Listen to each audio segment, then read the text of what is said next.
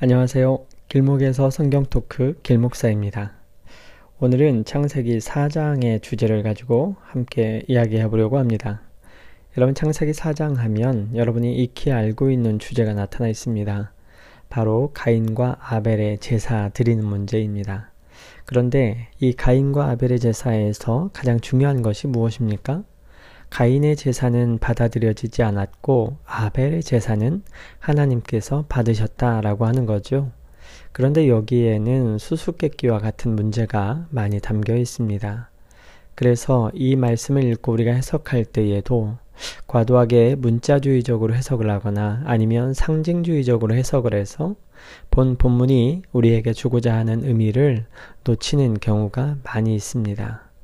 여러분 어떻게 해서 가인의 예배는 제사는 하나님께 받아들여지지 않았고 아벨의 예배는 제사는 하나님께 받음직한 예배로 드려졌을까요?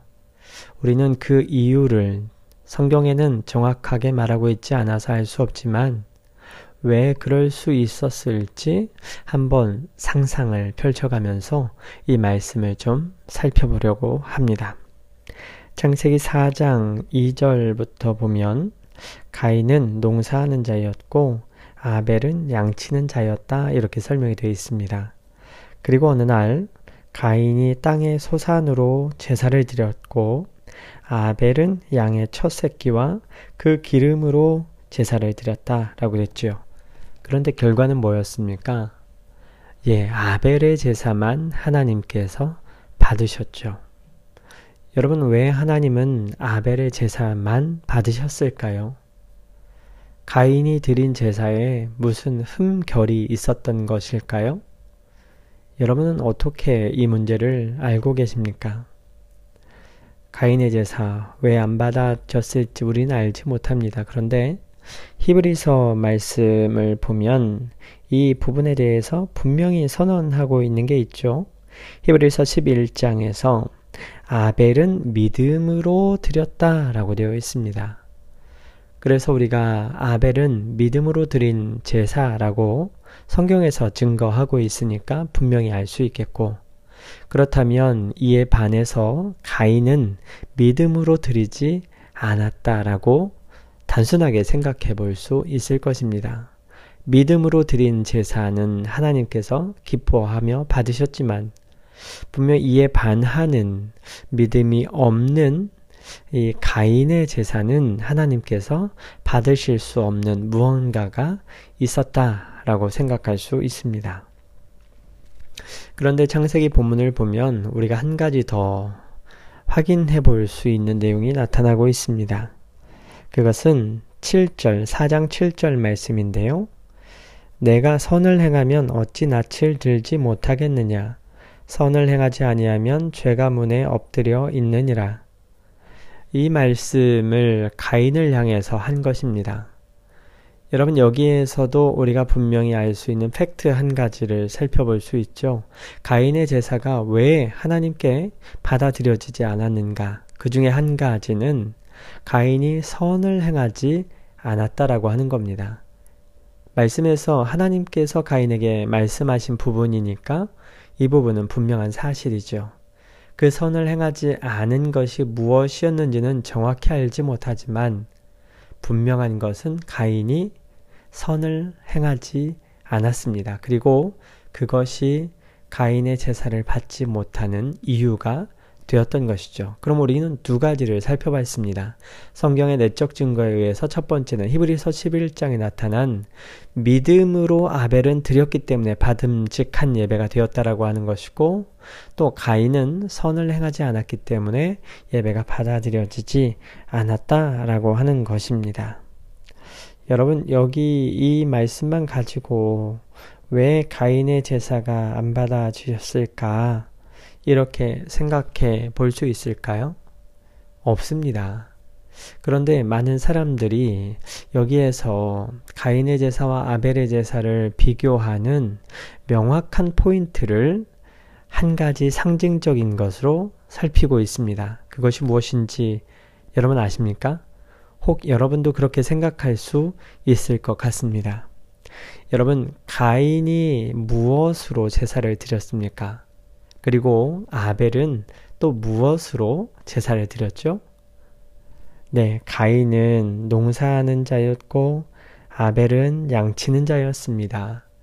그래서 농사하는 자는 곡식으로 드렸을 것이고 양치는 자는 양의 첫 새끼와 그 기름으로 드렸다 이렇게 나와 있습니다. 여러분 그러면 이 말씀에서 우리가 확인해 볼 수 있는 건 뭡니까? 아, 아벨은 양으로 드린 거구나. 여러분 양하면 무엇이 생각나시죠? 예수 어린 양 이게 생각이 나시죠?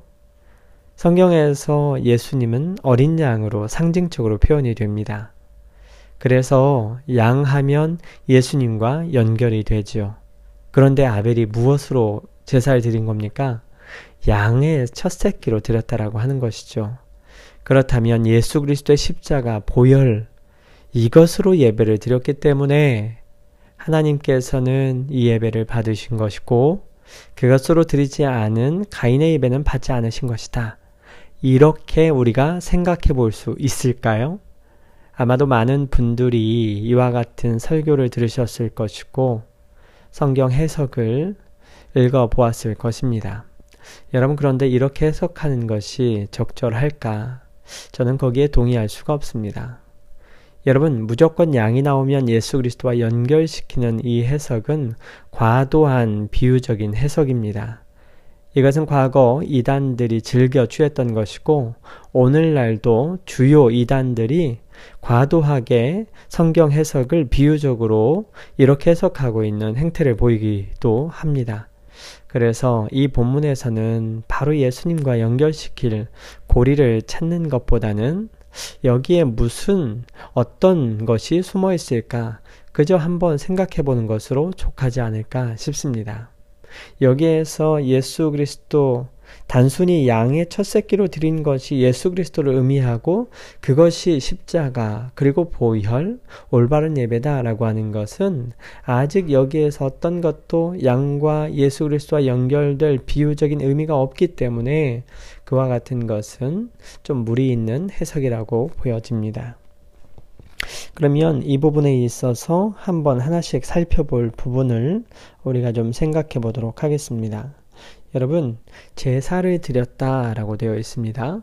그리고 예배를 드렸다 라고 되어 있는데, 여러분, 제사로 드리는 음식, 제물, 어떤 것을 우리가 제물로 드릴 수 있을까요? 이를테면 우리가 하나님께 제물로 드린다라고 했을 때에는 하나님이 그 제물이 필요한 것이 아니기 때문에 우리가 돈을 드린다라고 그랬을 때에 정말 병준, 손때 이런 것들이 많이 묻은 지폐에 그 종이가 하나님께 필요 있겠습니까? 필요하지 않지만 그것을 소중하게 드리지 않습니까? 마찬가지로 이렇게 지폐로 돈으로 드리지 않았을 때에 제물로 하나님 앞에 제사 드렸을 때에 이 제물은 그 제물 자체로 하나님께 기쁨이 되는 의미보다는 무엇이었습니까? 예, 그 제사 드리는 사람의 마음이 필요한 거죠. 하나님을 기쁘시게 하는 것은 제물에 표현된 그 사람의 마음인 것입니다. 그렇다면 재물이 될 수 있을 만한 가축들 무엇이 있었을까요?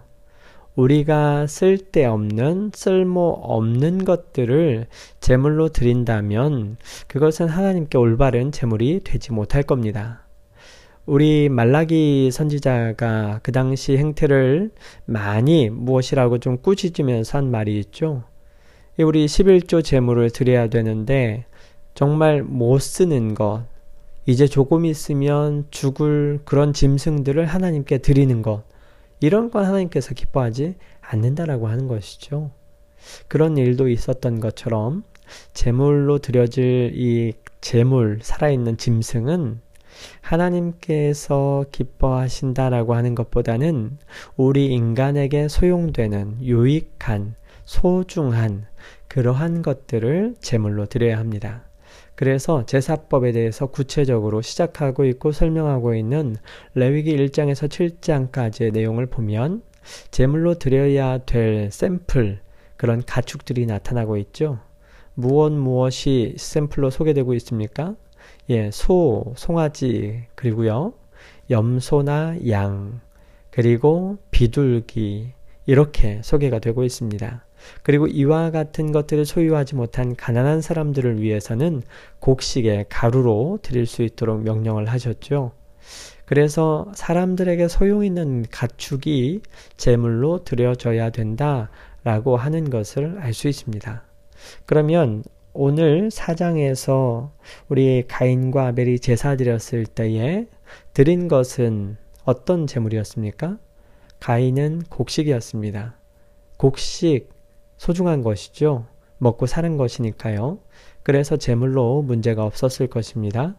그리고 또 무엇이 있습니까? 아벨은 양의 첫 새끼로 드렸습니다. 아벨이 드렸던 양, 제물로서의 가치 괜찮을까요? 바로 여기에서 문제점이 생깁니다. 어떤 문제가 있습니까? 여러분, 양, 짐승, 사람에게 소중한 먹을거리로서의 기능을 하고 있을까요? 그렇지가 않습니다. 여러분, 짐승을 사람들이 먹기 시작한 것은 창세기 9장에 나타난 노아의 홍수 사건 이후입니다. 이 전까지 사람들은 곡식을 먹고 살아야 되었지 짐승을 먹고 살 수가 없게 되었습니다. 그러나 하나님께서 노아의 홍수 사건을 통해서 세상을 다 쓸어버리시고 그때에 우리 곡식들이 다 죽어서 먹을 거리를 내지 못했지 않습니까? 그러자 하나님께서는 그 인간들에게 극률한 마음을 베푸셔서 짐승들도 잡아먹을 수 있도록 허락해 주신 겁니다. 그래서 창세기 9장 이후부터 육식이 허락된 것이고 그 이전까지는 육식은 허락되어 있지 않았습니다. 그러므로 지금 가인과 아벨 이때에 양은 물론 그들에게 먹을 거리가 되지 않았습니다. 여러분 그렇다면 이 아벨이 드린 제사의 제물은 어떻습니까? 그들이 먹을 수 있는 음식을 드린 것이 아니지요. 단순히 아벨은 양을 키우면서 그의 짐승을 그의 짐승 가죽을 어떻게 사용했거나 했을 가능성이 있죠. 뭐 그 용도에 대해서는 원시 생활이니까 잘 알 수 없을 것 같습니다. 그러나 분명한 것은 아벨 시대에 그의 양은 제물로 드리기에 적합하지 않았을 것이라고 하는 사실입니다. 여러분 그렇다면 이와 같이 우리가 이 제사로 드릴 수 있는 것은 먹을 수 있는 것, 소중한 것. 그런데 이 당시에 짐승은 먹을 수 있는 것이 아니었다라고 하는 사실. 그렇다면 이 당시에 소중하게 바칠 수 있는 제물은 오히려 아벨이 키운 양이 아니라 가인이 하고 있던 농사 곡식이었을 것입니다.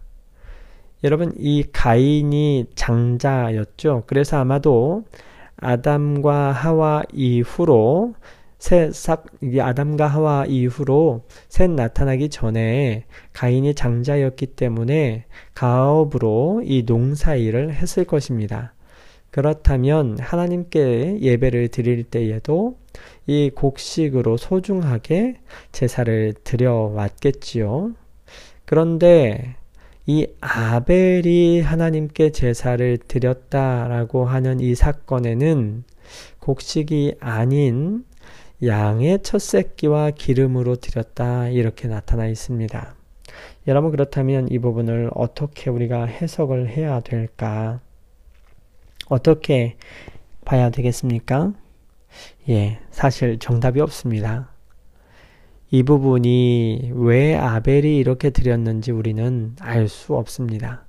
그러나 이 상황을 통해서 볼 때에 한번 이런 상상도 가능하지 않을까 생각해 봅니다. 어떤 부분일까요?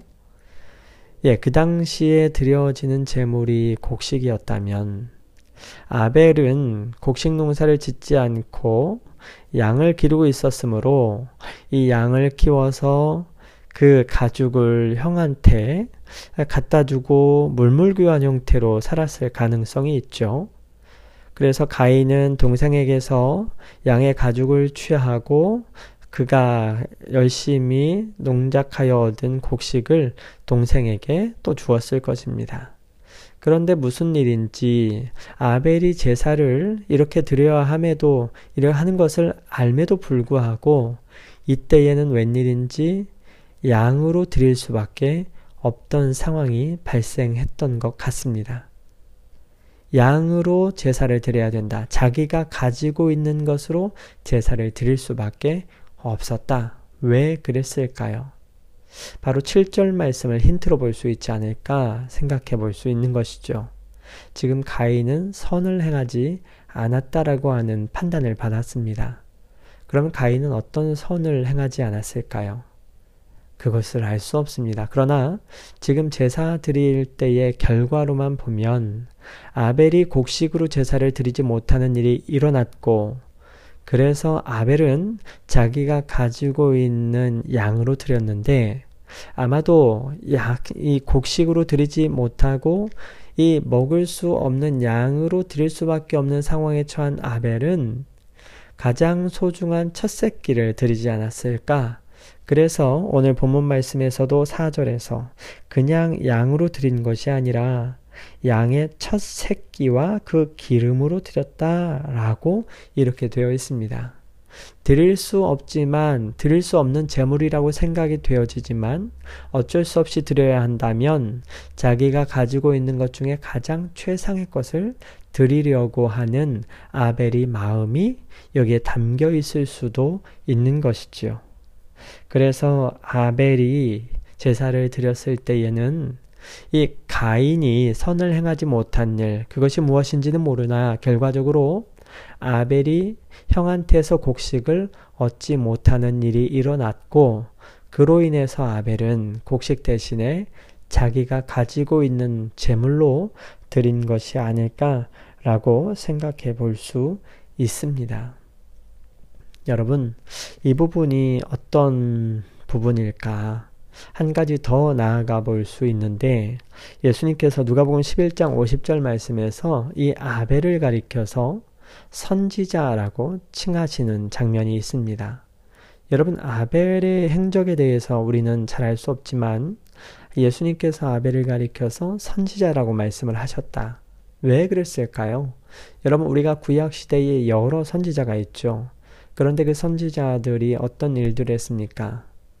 우리 세상을 향해서 하나님의 메시지를 전하기도 했고, 경고하고 예언해서 사람들이 하나님의 뜻과 멀어지는 것을 경계했던 그런 역할을 하지 않았습니까?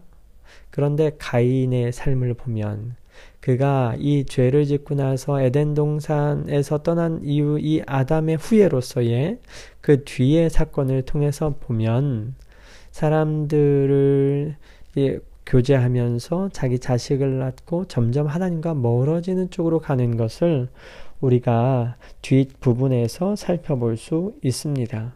4장 16절부터 보면 그 뒤에 가인이 여호와 앞을 떠났다.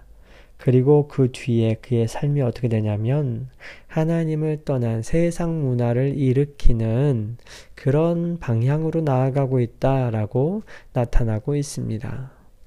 여러분 그렇다면 그냥 상상력을 한 번 더 발휘해 본다면 아벨이 선지자였고 그로 인해서 죽음을 당했다라고 하는 메시지가 있다라고 한다면 아벨은 그의 선지 활동으로 인해서 죽음을 당한 것입니다. 여러분, 이 아벨을 누가 죽였습니까? 가인이 죽였죠.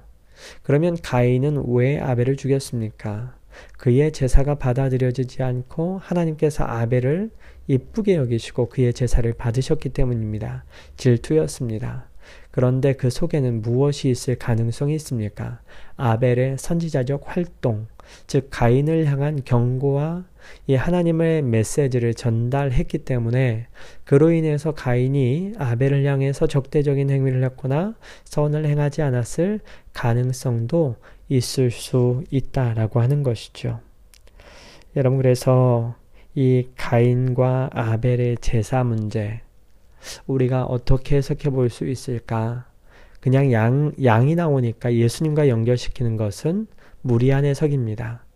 그러나 여기에 나타난 또 성경 전체에서 내적으로 증거하고 있는 메시지를 종합해서 한번 유기적인 의미성을 가지고 생각해 보는 것은 여러분에게 성경 전체를 읽어 나가는데 도움이 될 수도 있을 것 같습니다.